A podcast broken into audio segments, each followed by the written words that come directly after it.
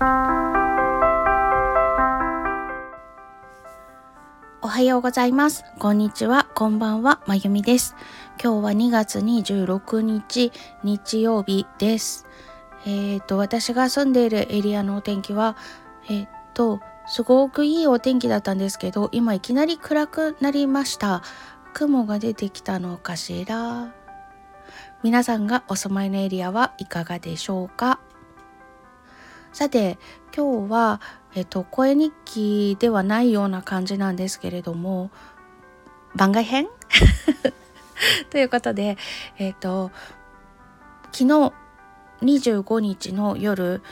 サントリーホールでラファウ・ブレハッチというポーランドのピアニストのリサイタルがありましてそれに行ってきたんです。そのことをちょっとお話ししておきたいなと思って収録することにいたしました。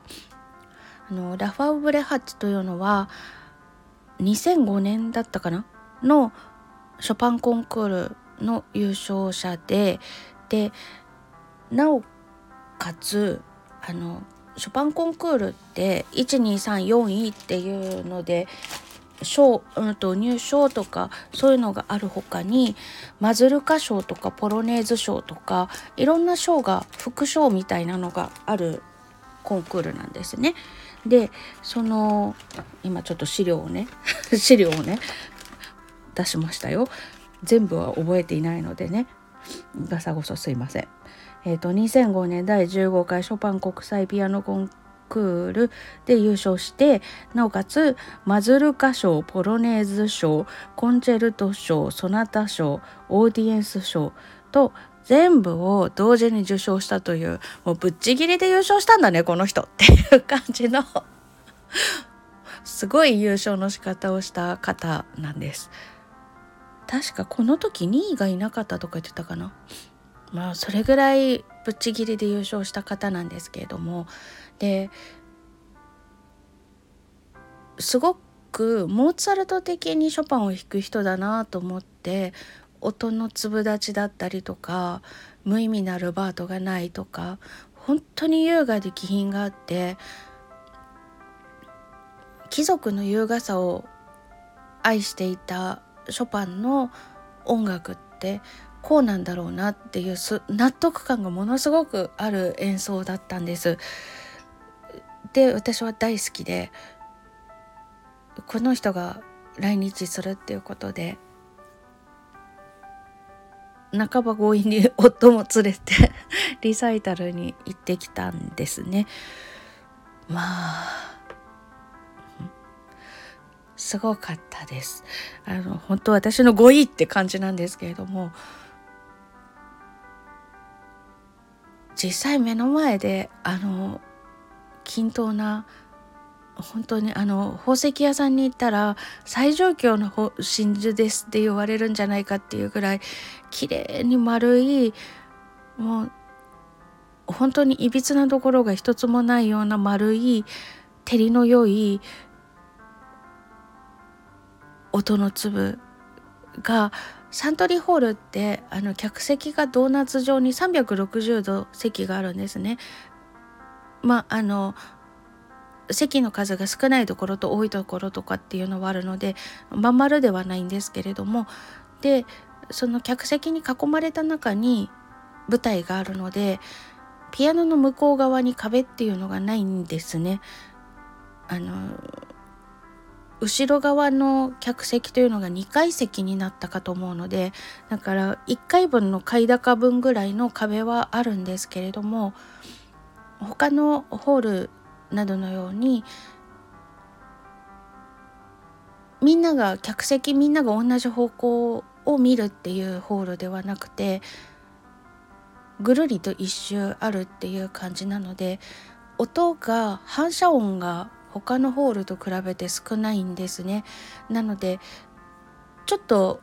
輪郭がぼやけがちだなっていうのは思うんです。あの音があっちにもこっちにも四方八方拡散する。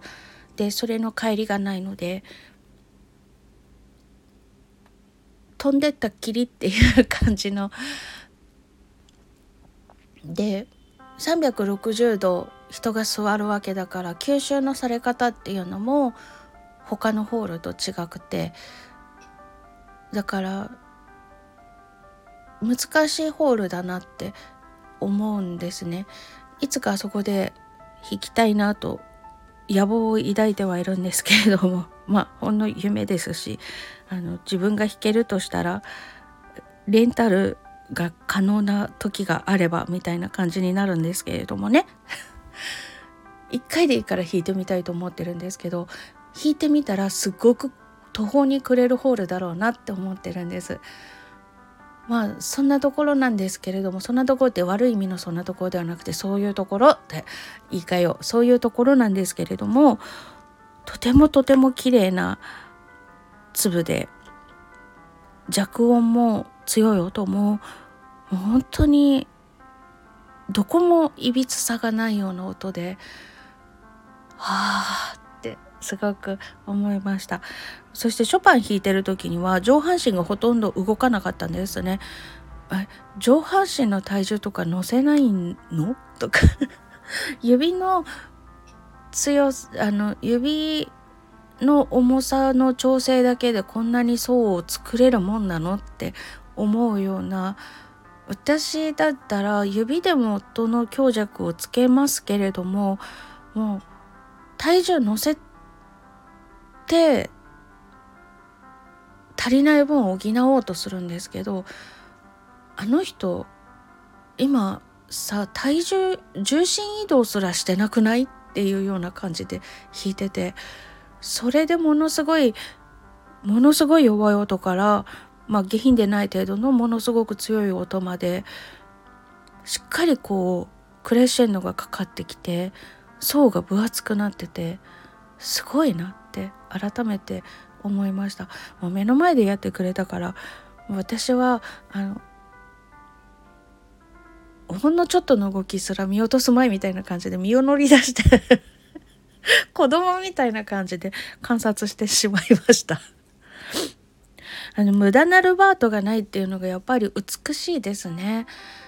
うん、あの私こうちっちゃい音にする時には身をかがめちゃいますし顔芸もしちゃうしなんですけどあとやっぱり無意味なルバートっていうのがあるなと思うんですけどそういうのが一切ない中でそれでもオペラが大好きだったショパンの曲をもう本当歌ってるように弾いていらしてああポイントがずれてるわ私とか。すごい反省しましたそしてめっちゃ悔しくてめっちゃ幸せで帰ってきて速攻ピアノの練習したんですけど、うん、こういう時は電子ピアノでよかったなと思います。うん、悔しかった。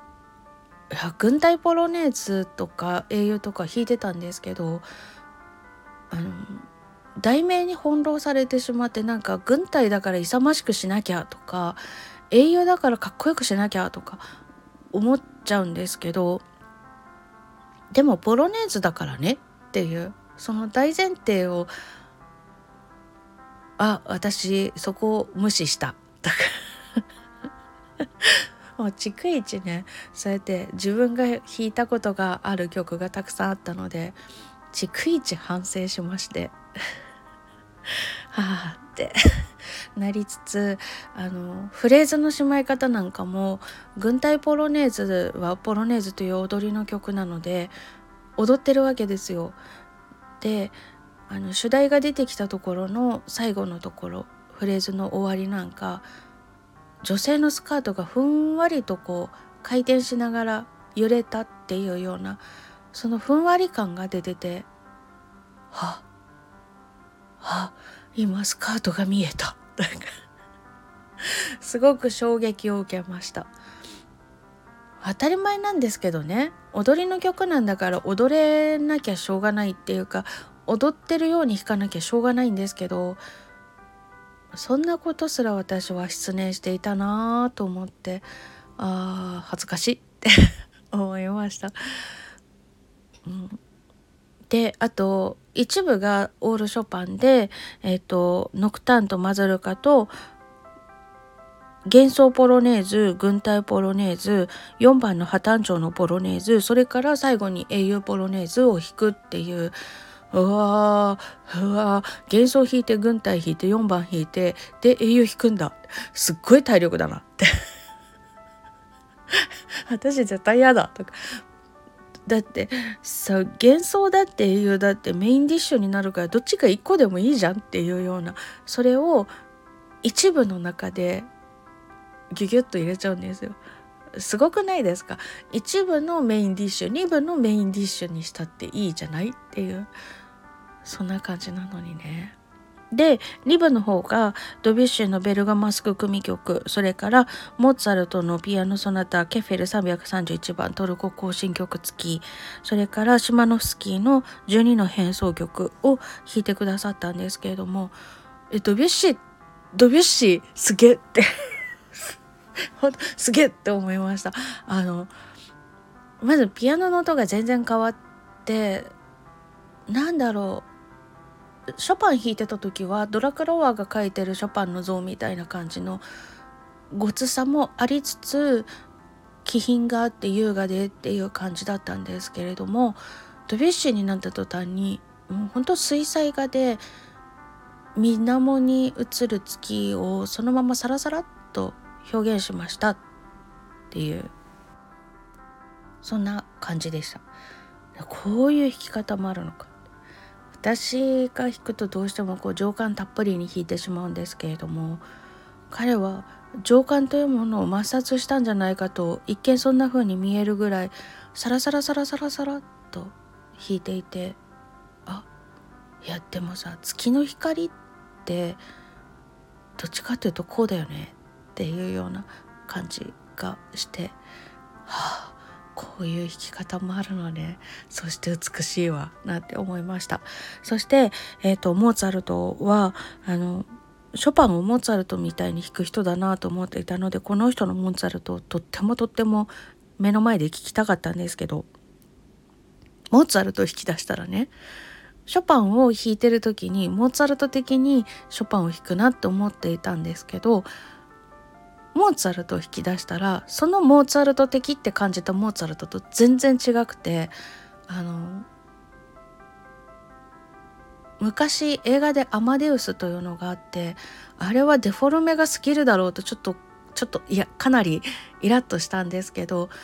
あのモーツァルトのこの残酷なまでの無邪気さだったりとか天意無法さだったりっていうのをちょっとかなりデフォルメしたねって感じで描いていてえーっていう感じがあったんです。でそのアマデウスのやりすぎじゃないっていう感じをなくして素直に天意無法だわ無邪気だわっていう感じの天使がピアノ弾いてたらこんな感じよねっていうようなそんな感じのモーツァルトであモーツァルトがピアノ弾いたらこうなんだろうねっていう。ショパンをモーツァルト的に弾いてるっていう時のモーツァルトってどっちかっていうとあのお行儀が良くて神道でみたいな感じのアマデウスでは描かれなかったモーツァルト像。それまでアマデウスが公開されるまで日本人が持ってたであろうモーツァルト像というような感じの方のモーツァルトの顔。を想定してショパンをモーツァルトみたいに弾く人だなって思ってた。で実際にモーツァルトを弾いたらアマデウスをもうちょっと普通にした感じの あのデフォルメしすぎだろっていう部分をなくしたモーツァルトになっててあモーツァルトがピアノ弾いたらこうなんだよねっていう感じがしてすごく楽しんで弾いてるなっていう。ショパン弾いてた時には上半身全然動かさなくてドビッシー弾いた時は少しゆらっとしたんですけどモーツァルトになったらもう彼自身がノリノリっていう感じですっごい楽しんでるような感じで上半身もゆらゆらゆらゆらしながら弾いててもう本当に音楽を楽しんでますっていう感じがしてああモーツァルトってこうだよねってこれまた納得するっていう そんな感じでした。うん、きっとモーツァルトがピアノ弾いたらこんな感じになるんだろうな。なんて思ったわけでございます。すごいですね。うん。めっちゃ勉強になりました。そしてめっちゃ悔しかった。あとシマノスキーの12の変奏曲はあのとても現代音楽的な感じで同じピアノ使ってんのかいっていうぐらい本当そうなんですよあのショパンの音ドビュッシーの音モーツァルトの音シュマノスキーの音同じピアノで演奏してるのに全然違くて夫もそこをびっくりしてました夫は初めてのピアノのリサイタルだったのでじっくりピアノという楽器の音をアコースティックで聴くっていうことがなかったんですね。ジャズとかで聞いてはいたんですけれども全然弾き方違いますしあの会場の音響の作り方とかっていうのも違います。ジャズだとやっぱり PA さんが作ってくれる音っていうところも出てくるのででもクラシックだと奏者がホールの響きの中に音を溶けさせるその加減だったりとかそういうので変わってくるっていうところがあるので今まで聞いたことがない類の音楽を聴いてもらったんですけどすごくびっくりしてました。途中でショパン終わった後に一回軽く調律は入りましたけど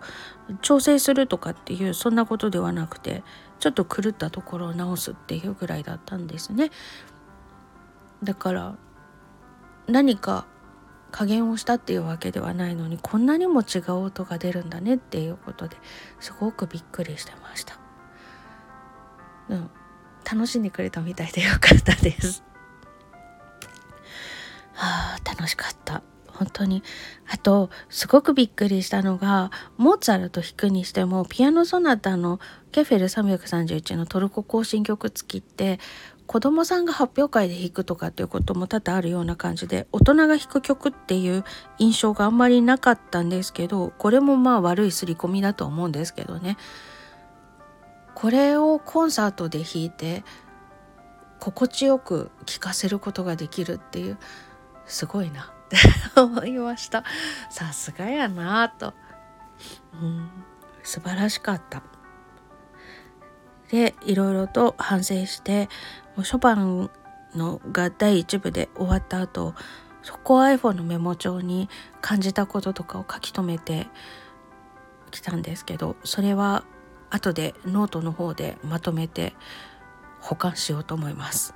今日はこの昨日の衝撃を受けてどうしてもお話ししたくなったので軽く感想をお話ししました。はあいい時間だった楽しかったです楽しかったし悔しくて泣いちゃったし幸せだったしそしてあのショパンコンクールの時の3枚組の CD が出てるんですけどそれ探してたんですけどなかなか在庫切れで買えなくていたのが昨日 CD 販売コーナーにあったので思わず買っちゃいました。ということで昨日はとても素敵な時間を過ごせました。私も頑張ろう まずは弱音ね、うん、月の光とか弾いてた時バスの音が全然最初聞こえなくて2小節目も聞こえなくて2小節目じゃない2つ目にボーンって鳴らすところもほとんど聞こえなくて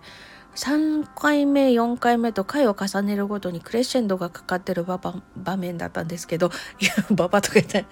場面だったんですけど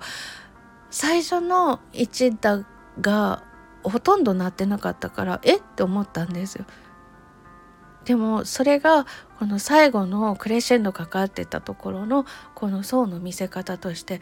納得っていう感じだったのでやっぱりね私弱音が下手すぎるわってあと一生懸命弾きすぎてて余裕がなさすぎるって思いました。うん、確かにあの他の国の文化を借りているわけだからなかなか難しいところがあるんですよね。うん、ポーランドとかフランスの曲が好きで弾きますけれども彼らが2000年間あのアフタークリスト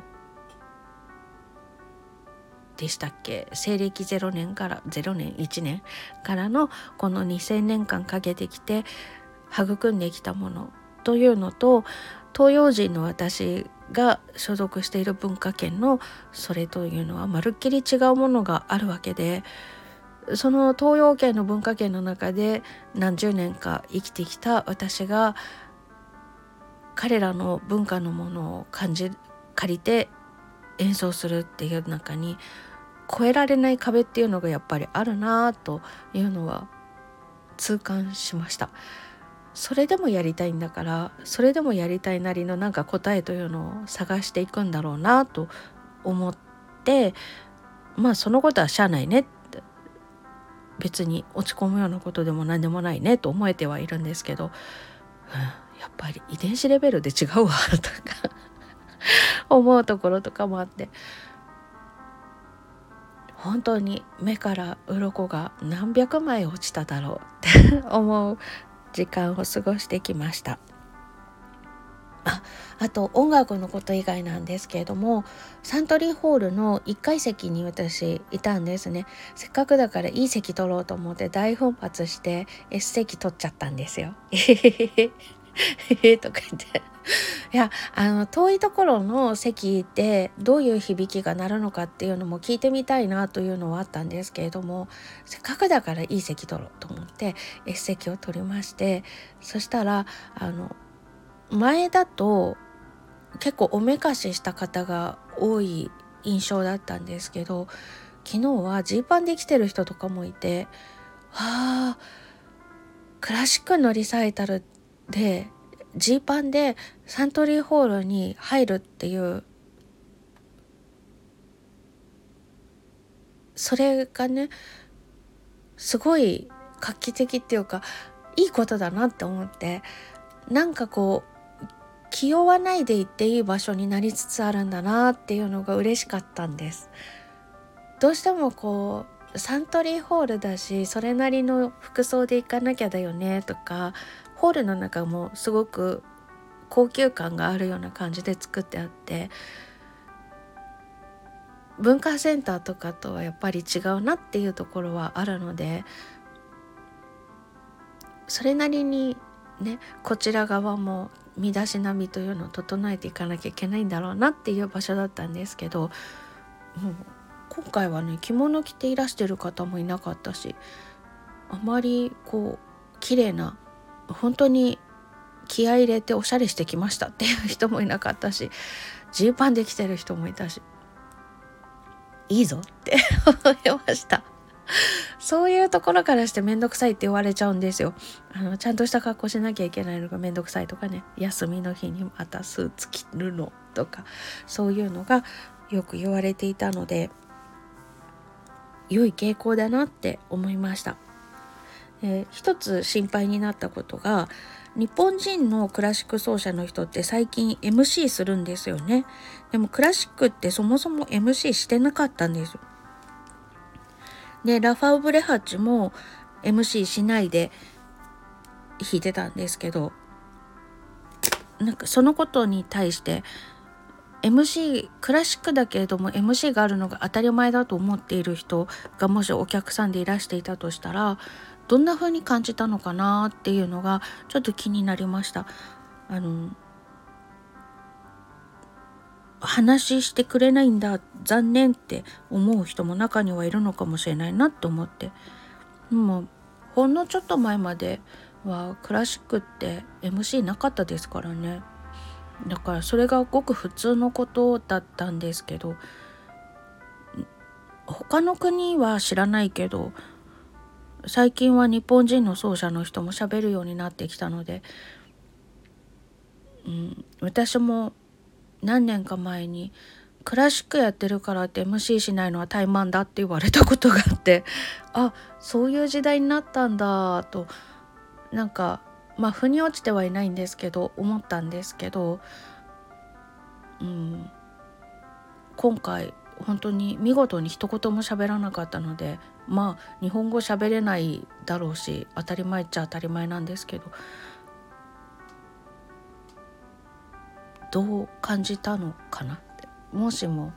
もしあの会場に行っていらして MC なかったことについて何か感じたことがあるとかあとクラシックのリサイタルとか行って MC がない